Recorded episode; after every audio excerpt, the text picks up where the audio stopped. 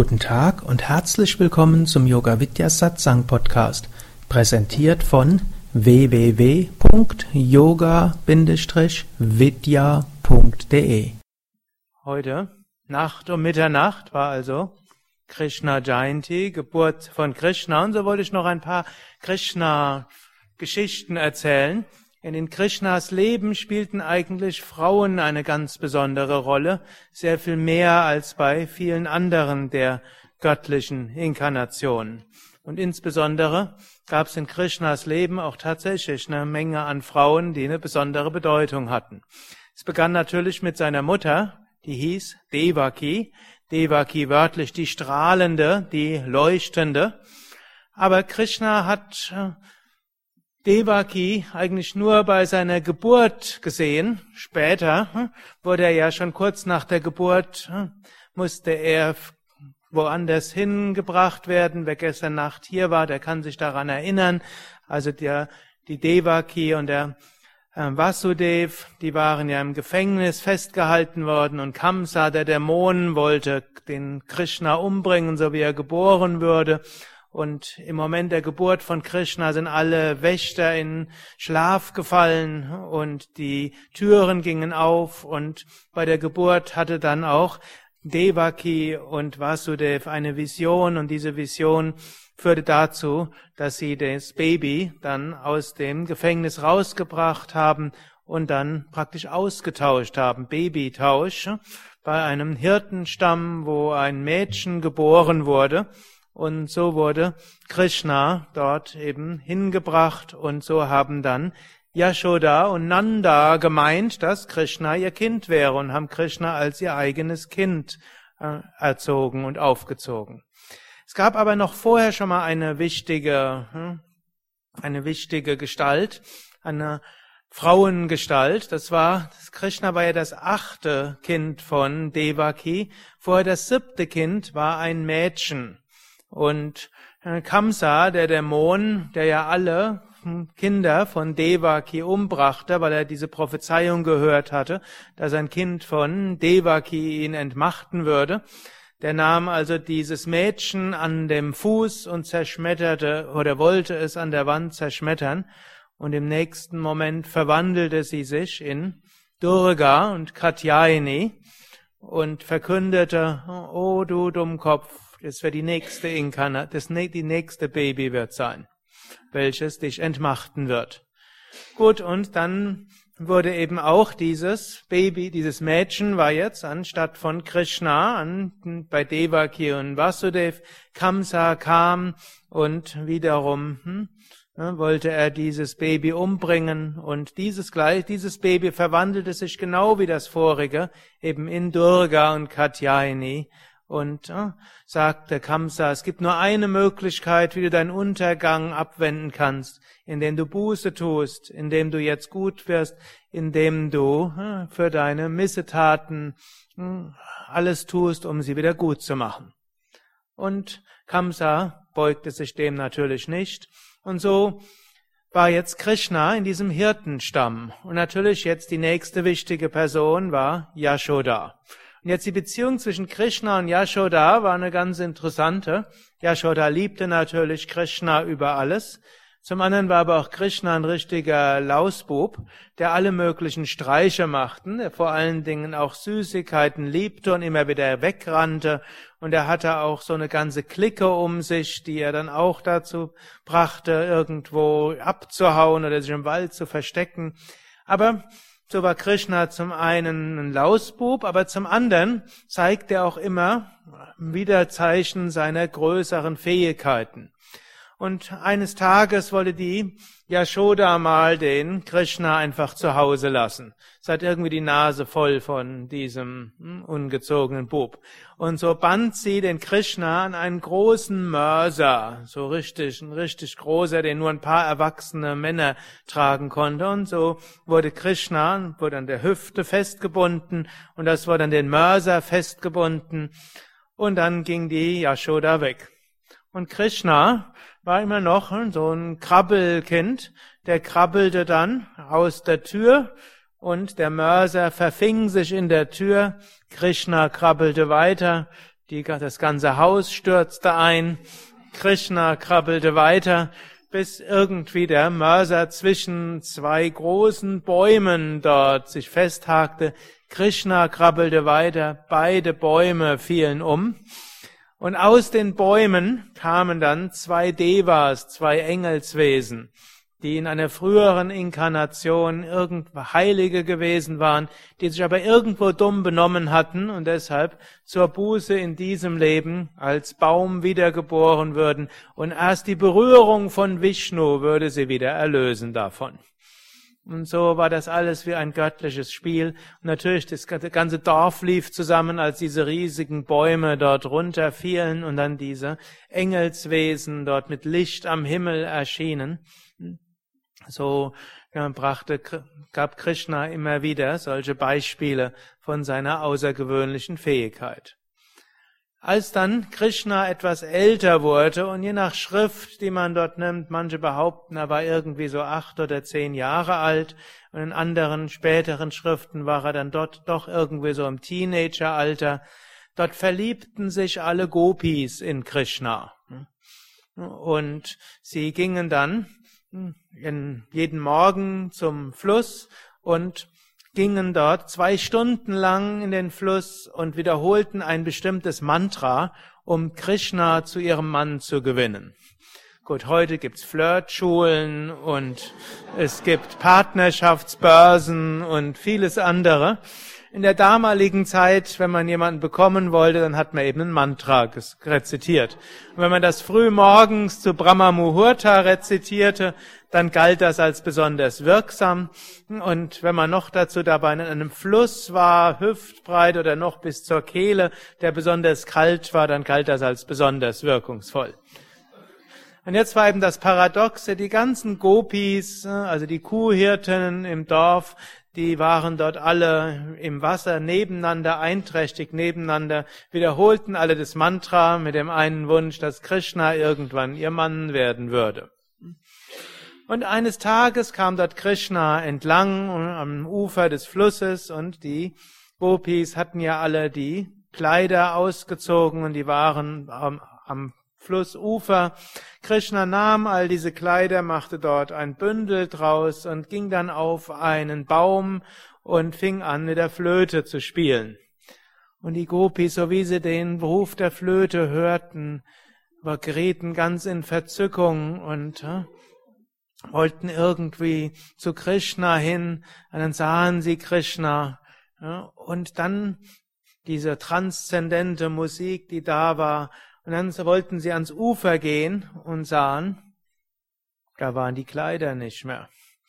Und dann sagte, oh Krishna, gib die Kleider dort runter und dreh dich zur anderen Seite, so dass wir den Fluss verlassen können. Und Krishna sagte, hm, ihr müsst euch die Kleider schon selbst holen. Ja, aber wie? Sag, ja, kommt jetzt raus.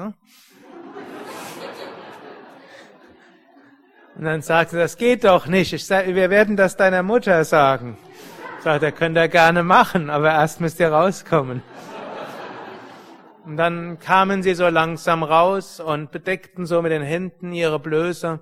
Dann sagte Krishna, ihr müsst eure Hände nach oben geben.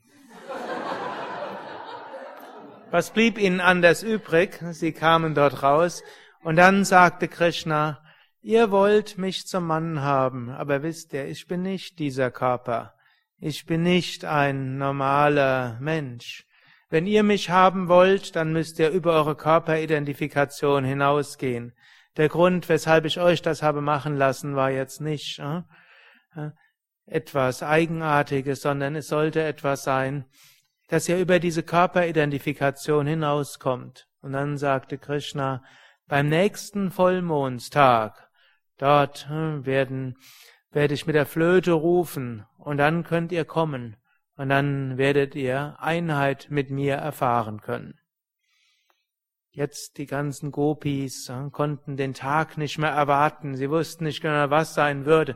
Jetzt gab es noch dazu eigenartigerweise jetzt nicht nur die Gopis, die eben noch jung waren, unverheiratet. Das sprach sich rum und jetzt alle, auch die verheirateten Gopis, sie alle wollten irgendwo zu Krishna hinkommen. Und dann warteten sie alle und dann hörten sie plötzlich den Klang der Flöte und alle Männer im Dorf schliefen ein und und alle Frauen wurden geholt, wurden angelockt durch den Klang der Flöte und sie kamen dorthin. Und dann hat, fingen an zu tanzen und plötzlich hatte jeder das Gefühl, dass Krishna mit ihr tanzte. Und so, es gibt da so schöne Bilddarstellungen, wo dann plötzlich äh, zig Krishnas dort sind und jeder Krishna tanzte mit der Gopi und es war irgendwo, man sagt, das Spiel der individuellen Seele mit der kosmischen Seele, aber auf eine wonnevolle, auf eine freudevolle Weise. Und irgendwann dachte dann eine, dachte dann jede der Gopis, ah, Krishna ist nur mit mir, er muss mich doch mehr lieben als alle anderen. Und so wie die Gopi das sagte, in dem Moment war Krishna weg. Das ist so auch ein Prinzip. Wenn wir mal eine höhere spirituelle Erfahrung haben, voller Wonne in tiefer Meditation, wenn wir dann denken, ah, jetzt habe ich es erreicht und ich bin doch besser als, hm, in dem Moment haben wir es verloren. Es gab nur eine einzige, die nicht dieses Gefühl hatte, die einfach rein diese Verbindung und Nähe mit Krishna genoss und die hieß Radha. Und deshalb gilt Radha als die beste aller Gopis. Sie blieb mit Krishna verbunden, weil sie nicht dachte, sie wäre jemals von Krishna getrennt. Obgleich zwischendurch gibt es auch so eine vielleicht etwas eigenartige Geschichte. Und dann irgendwann sagte Radha, mit mir bist du ja ab und zu mal zusammen, aber die Flöte, die ist ständig an deinem Mund. Dann sagte Krishna, die Flöte ist ja auch hohl und will nicht, so kann ich jederzeit auf ihr spielen. Währenddessen du, du hast immer wieder auch eigene Wünsche und du fühlst dich getrennt von mir. Währenddessen die Flöte hat kein solches Gefühl. Danach diesem Rasa Lila hm, sagte Krishna am nächsten Morgen, jetzt werde ich euch verlassen und ich werde euch in dieser Inkarnation nicht wiedersehen. Jetzt müsst ihr von diesem Bhava Samadhi der reinen Wonne zum Nirvikalpa Samadhi kommen und mich erfahren als euer eigenes Wesen in eurem Herzen, in eurem wahren Selbst. Die Gopis waren zunächst tief traurig und sie weinten. Es gibt rührende Bilder, wo dann ihr Make-up verrinnt zusammen mit den Tränen und die Kleider zerrissen und die Haare zerzaust und äh, das zeigt auch, wenn wir mal eine Savikalpa-Vision von Gott haben, also Gott vielleicht in der Gestalt sehen, mit Wonne sehen, eine Vision haben, ist das unglaublich schön. Und dann kann es aber sein, dass Gott wieder, sich wieder von uns entfernt. Und wenn man einmal eine solche Wonne, eine solche Liebe, eine solche Nähe, eine solche Bewusstseinserweiterung erfahren hat, und dann ist sie plötzlich weg, das ist erstmal ganz grässlich.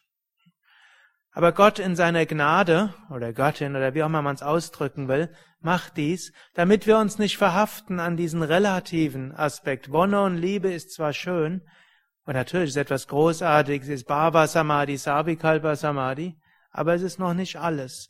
Und wir dürfen uns nicht in dieser Wonne Dauer irgendwie verlieren, sondern müssen zum Höchsten kommen, zur Erfahrung der Einheit und dazu muss Gott sich erstmal wieder verbergen. Es gibt dort viele Mystiker, in denen solche Geschichten erzählt werden. Krishna ging dann weiter und er regierte dann das wollte ja jetzt mehr über die Frauengeschichten erzählen als, also Geschichten von Frauen, als die äh, Kriegergeschichten, die es auch gab. Jedenfalls, nachdem Krishna dann der König wurde, dann mh, hm, fand er dann seine Hauptfrau und die hieß Rukmini. Man spricht immer von Radha und Krishna, aber im Teenageralter hat Krishna Radha endgültig mindestens physisch verlassen. Geheiratet hat er nachher äh, Rukmini. Aber damit hörte es dann nicht auf. Krishna war dann irgendwo involviert, weil es gab dort einen, der war ein ganz grässlicher Raubkönig, würde man sagen. Der hat die Königreiche der umliegenden, die Königreiche drumherum alle überfallen und hat da die Frauen geraubt. Und so hatte er sich ein Harem von 16.000 Frauen dort zusammengeraubt. Und Krishna besiegte jetzt diesen König. Und jetzt gab es eine Schwierigkeit. Da gab es jetzt nämlich 16.000 Frauen. Und in Indien damals war es üblich, wenn hm, ein Mann schon eine Frau berührt hatte, dann hat kein ehrbarer Mann diese Frau mehr geheiratet. Und im damaligen Indien war es auch nicht einfach, dass eine Frau so für sich leben konnte. Und so sagte Krishna, ich heirate euch alle. Und so hat Krishna 16.000 Frauen geheiratet und hat dann auch einen riesen Palast gehabt. Jede Frau hat dann ihr eigenes äh, Gemach gehabt. Und eines Tages kam Narada und wollte wissen, wie geht das überhaupt? Und so klopfte er an einem Gemach und dort sah er die Gopi und Krishna war irgendwo bei ihr und unterhielt sich mit ihr. Dann klopfte er an der nächsten Tür, und da war eine, eigentlich Gopi war eine andere Frau, und das war auch Krishna und die Frau, und so klopfte Narada an mehrere Dutzend Türen, und an jeder Tür war Krishna mit einer seiner Frauen. Was auch wieder heißt, die individuelle Seele, wenn sie keinen anderen Trost findet, dann findet sie immer Gott. Gott ist immer da. Und wenn wir von allen verlassen sind und es so aussieht, als ob niemand uns mag, einen gibt's, der uns mag. Und Gott. Und Gott hat auch keine Probleme, viele zu mögen. Er kann bei allen gleichzeitig sein. Ist ja manchmal, das, manchmal die Frage, wenn so viele Menschen zu Gott beten, wem hört er überhaupt zu? Bei sechseinhalb Milliarden Menschen wovon bis heute dreieinhalb Milliarden gläubig sind und jeden Tag zu Gott beten, könnt ihr nochmal ausrechnen, hm, wie viel Millionen das pro Minute sind. Aber Gott ist ja nicht begrenzt und das wird dadurch beschrieben. Gott ist nicht dreidimensional, sondern überall. Wir können sagen, Gott wohnt in unserem eigenen Herzen, also unser eigenes Selbst. Wir können sagen, Gott manifestiert sich auf so viele Weisen wie wir ihn uns vorstellen können. Eine nächste Geschichte war mit Kunti. Kunti war die Mutter der Pandavas. Und Kunti hatte ein ganz schwieriges Leben. Denn die Pandavas, manche von euch kennen das, das waren rechtschaffene Prinzen und die würden verfolgt von ihren bösen Cousins, den Kauravas, und Ihnen wurde übel mitgespielt und sie wurden Mordanschläge auf sie verübt. Sie wurden von ihrem Erbe vertrieben und dann in die Einsamkeit geschickt. Und da gab's alle möglichen auch Dramen mit ihren Enkeln und mit ihren Schwiegertöchtern. Und es war jedenfalls ganz kompliziert. Aber diese Kunti, die hatte eine tiefe Beziehung zu Krishna und die Kunti gehörte zu den ersten, die wussten, dass Krishna tatsächlich eine Inkarnation Gottes war. Und Kunti hatte eine eigenartige Beziehung zu Krishna. Sie wusste, dass Krishna Gott war und dass Gott hinter allem steckt. Also Gott steckt auch hinter ihrem ganzen Leiden, was sie dort hatte. Akunti hatte auch in relativ jungem Alter ihren Mann verloren, den sie über alles geliebt hatte, den Pandu. Also so viel, vieles, dem, ist plötzlich der Kopf zerbrochen. Das ist aber auch noch eine ganz lange Geschichte, aber ich wollte,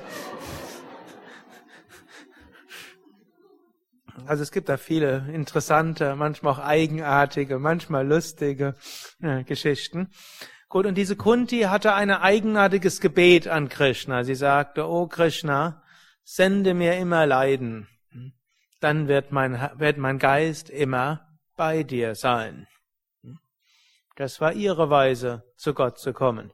Sie sah in dem ganzen Leiden, was ihr gekommen ist, ein Signal an Gott, so dass sie wusste, sie hat nur einen einzigen, an den sie sich wenden kann. Und das war Gott. Eine andere ähnliche Geschichte war mit Draupadi. Draupadi war die Frau von Arjuna und seinen vier Brüdern. das waren, sind schon eigenartige Beziehungen, die die dort hatten. Zum einen Draupadi, die hatte eben fünf Männer, aber jeder, aber mindestens Arjuna, da hat noch ein paar, hat, ich glaube, zwei andere Frauen, der Bhishma, der Bhima hat auch noch eine andere Frau, der Yudhishthira allerdings nicht, und es war, es war ein sehr komplexes Beziehungsgeflecht dort, aber es heißt, dass sie das irgendwie harmonisch hingekriegt haben. Gut, aber gehen wir jetzt nicht da zu weit. Jedenfalls die Draupadi, die war die Hauptfrau der Pandavas. So ähnlich wie Arjuna war der Hauptmann von Draupadi. Und diese Draupadi, der wurde irgendwann übel mitgespielt. Und zwar wurde sie an den Königshof zu der Jodana gebracht und irgendwie gab's da ein Würfelspiel und der Yudhishthira verlor alles Mögliche und dann hat der Duryodhana gesagt, so, jetzt bist du, Draupadi, meine Sklavin. Und er ließ die Draupadi runterholen von ihren Gemächern und sagte, als Zeichen, dass du meine Sklavin bist, wirst du jetzt öffentlich entkleidet. Und die Draupadi, die ja hm, Königstochter war, die sagt, die wandte sich an alle dort am Hof. Das war ja öffentlich am Hof. Und es war eigentlich, war Duryodhana kein absoluter König. Er hatte sich zwar irgendwo tyrannisch dazu aufgeschwungen, aber er war das nicht wirklich. Und so äh, rief Draupadi die anderen im Senat und im Ältestenrat an, das konnte er doch nicht zulassen und sie alle äh, waren betreten und schwiegen, sie wussten nicht, was sie machen sollten. Schließlich sagte Draupadi, O Krishna, du bist meine einzige Zuflucht. Hm. Krishna war nicht anwesend, er war, hm, irgendwann eben wo ganz anders, paar hunderte, paar tausend Kilometer weg, aber Draupadi sagte, ja, Krishna, ich wende mich ganz an dich, du bist meine einzige Zuflucht. Und sie erhob, erhob ihre Arme und dann hm, gebot Duryodhana seinen Dienern, ihr den Sari runterzuwickeln. Und als sie den Sari runtergewickelt hatten, waren Sari drunter. Sie wickelten den auch noch weg und dann war nächster Sari drunter. Und irgendwo, nachdem dann hm, der halbe der halbe Hof dort voller Saris war, hm, vielleicht eine moderne Produktionsstätte gewesen, aber jedenfalls der, der sah das jetzt nicht so. Und vor allen Dingen die Ältesten kamen aus ihrer Lähmung heraus und der Vater von der Jodana, der dritte Rashtra, der hm, sagte dann auch, hm, Entschuldige bitte, jetzt konnte er es plötzlich sagen, entschuldige bitte das Unrecht, das, was mein Sohn dir angetan hat. Vergib uns und geh weg in allen Ehren und deine Männer, die kannst du auch alle mit nach Hause nehmen. Die hat er nämlich inzwischen auch alle versklavt und Beziehungs, beziehungs ja, lassen wir es dabei. Hm?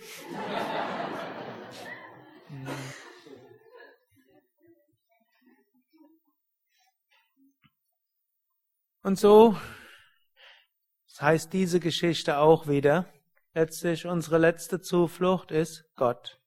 Und manchmal werden uns alle Zufluchten genommen, so dass wir dann sagen, oh Gott, dein Wille geschehe. Natürlich, es muss jetzt uns nicht so dramatisch gehen wie Draupadi, und es muss uns nicht so dramatisch gehen wie der Kunti, oder wie Devaki. Eigentlich ist schon viele der Frauen in Krishnas Leben, die hatten eben kein leichtes Leben. Hm? Finden wir ja auch ähnlich. Jesus hat ja viele Ähnlichkeiten wie Krishna. Schon der Name Christus und Krishna. Hm? Es gibt manche, die sagen, zwar heißt Christus der Gesalbte, aber es gibt manche, die sagen, um die Zeit von Christus Geburt gab es einige buddhistische Missionare, es gab Hindu-Missionare in Alexandrien und anderen Städten, vor allen Dingen gab es dort viele Kaufleute und da wurde irgendwo, weil die diese Geschichten erzählt hatten, die den Geschichten von Jesus sehr ähnelten, haben dann auch irgendwo befürwortet, dass dann Jesus auch Christus genannt wird, wie Krishna. So diese Geschichte von den Babys, die umgebracht wurden. Man weiß allerdings heutzutage ganz sicher, dass Herodes keine Kinder umgebracht hatte. Das wäre in der Antike ein solcher Skandal gewesen und dermaßen, dermaßen furchtbar. Das hätten auch die Römer als die Besatzungsmacht nicht zulassen können. Herodes war ja ein König von Roms Gnade. Das hätte dort nicht gepasst. Also es gab's nicht. Und so gibt's auch wieder die Theorie, dass dort einfach Teile der Geschichten von Krishna in die Jesus-Geschichten mit eingeflochten worden sind. Ob dem jetzt tatsächlich so ist, ist jetzt eine andere Sache. Es gibt ja auch vieles, was einfach man, was nachher reingeschrieben wurde, weil es irgendwo lehrreich ist, oder die Evangelisten, die ja selbst keiner den Jesus gekannt hatten, heißt ja, dass sie vom Heiligen Geist inspiriert wurden. Und dann natürlich kann das Leben dann entsprechend so eingegeben worden sein. Vom Standpunkt von Vedanta spielt ja jetzt die historische Authentizität sowieso keine allzu große Rolle, denn die Welt ist Maya, Mitya, Einbildung, Traum. Und ob sie jetzt so ganz korrekt so ist oder noch ein anderer Traum, spielt nicht die große Rolle. Aber auch bei Jesus ist auch wieder so. Auch er hat ähnlich wie Krishna eine Menge von Frauen, die eine besondere Rolle hatten. Ähnlich wie bei Jesus war es auch die Mutter. Das ist insbesondere dann wichtiger, wenn man, wichtig, wenn man zum Beispiel weiß, bei Buddha spielte die Mutter nicht die große Rolle oder bei vielen anderen. Aber hier hm, eben auch und die musste auch leiden und viele anderen auch. Aber das soll auch ein Trost sein und insbesondere soll es vor einem Aberglauben beschützen. Manche Menschen denken, wenn sie nur ausreichend spirituell wären, dann dürfte es keine Katastrophen geben. Dann dürften, dürfte man nie krank werden, dann dürfte es keine äußeren Katastrophen geben und so weiter. Aber wenn wir die ganzen Geschichten anschauen, es gibt solche, die ein glückliches Leben führten, von Jugend bis zum Alter. Aber die Mehrheit der göttlichen Inkarnationen hatte kein einfaches Leben und die Mehrheit ihrer Schüler auch nicht. Und das kann uns immer ein Trost sein. So wie letztlich auch Jesus dann irgendwo gesagt hat in den Evangelien, in der Welt habt ihr Angst, aber seid getrost. Ich hab die Welt überwunden. Und so können wir lernen, in der Welt gut zurechtzukommen, wir können lernen, unser Leben so glücklich wie möglich zu gestalten und das ist ja das Besondere letztlich am ganzheitlichen Yoga, wo wir auch probieren, gesundes Leben zu führen, Asana, Pranayama, Entspannung und richtige Ernährung. Wir wollen es lernen, auf einer emotionalen und geistigen Ebene harmonisch zu sein, harmonisch mit uns selbst, mit anderen umzugehen. Wir wollen es lernen, unseren Mann, unsere Frau auch im Alltag zu führen oder zu stehen, so wie das bekannteste Buch von Swami Shivananda, mindestens zu seinen Lebzeiten meist verkaufte Buch hieß Erfolg in Leben und Selbstverwirklichung, also dieses Konzept, ein spirituelles Leben kann sich auch durchaus darin beweisen, dass der Geist stark wird, dass man auch im weltlichen Leben Erfolg hat. Nur es gibt eine Gefahr in diesem ganzheitlichen Yoga. Die Gefahr ist nämlich, dass man diese anderen Aspekte von Gesundheit, emotionellen Wohlbefinden, von Erfolg, von befriedigenden Beziehungen und so weiter, dass man die verabsolutiert und zur Messlatte macht für die Verwirklichung. Aber dem ist nicht so. Und so haben die großen Meister, die diesen ganzheitlichen Yoga gelehrt haben, eben gesagt, auf der einen Ebene ist es gut, auf relativen, der relativen Seite des Lebens sich zu entwickeln. Aber auf einer anderen Ebene sollten wir uns bewusst sein, die relative Ebene ist nie vollkommen entwickelt. Und auf einer relativen Ebene geschieht, man kann sagen, das Leben und ermöglicht nicht das, was wir denken, was wir gerne hätten. Der Körper hat seine Grenzen, er wird niemals ganz gesund sein. Auch die Psyche hat ihre Grenzen und vor der Verwirklichung wird keiner von psychischen Beschwerden frei werden. Und selbst die großen Meister sind nicht immer ein Ausbund von geistiger Ausgeglichenheit. Brauche ich jetzt nicht schockieren. Sie haben weiter ihr Temperament. Hm? Aber es ist nicht so, dass sie deshalb hm, jetzt psychisch gestört wären. aber sie sind nicht das, was man, hm, wenn man es jetzt von einem rein psychologischen Ideal nehmen würde, sind in jedem Fall keine wandelnde Statuen, sondern jeder Meister hat auch seinen Charakter.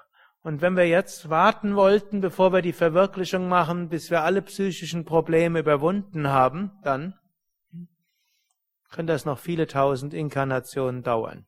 So ist es gut zu schauen, die psychischen Probleme zu überwinden, es ist gut zu schauen, ein gesundes Leben zu führen, aber wir brauchen hm, weder gesund zu sein, noch psychisch gesund zu sein, um die Selbstverwirklichung zu erreichen.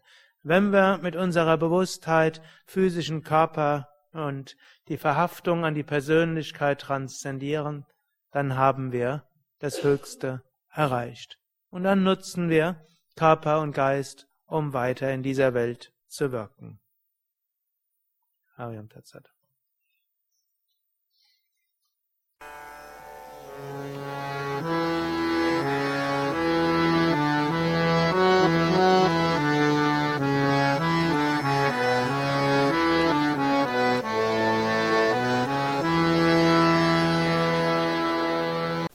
Dies war also die aktuelle Ausgabe des Yoga Vidya Satsang Podcasts, präsentiert von www.yoga-vidya.de. Danke dir fürs Zuhören. Danke für dein Interesse. Ich habe auch eine kleine, vielleicht sogar große Bitte. Schreib doch mal einen Kommentar.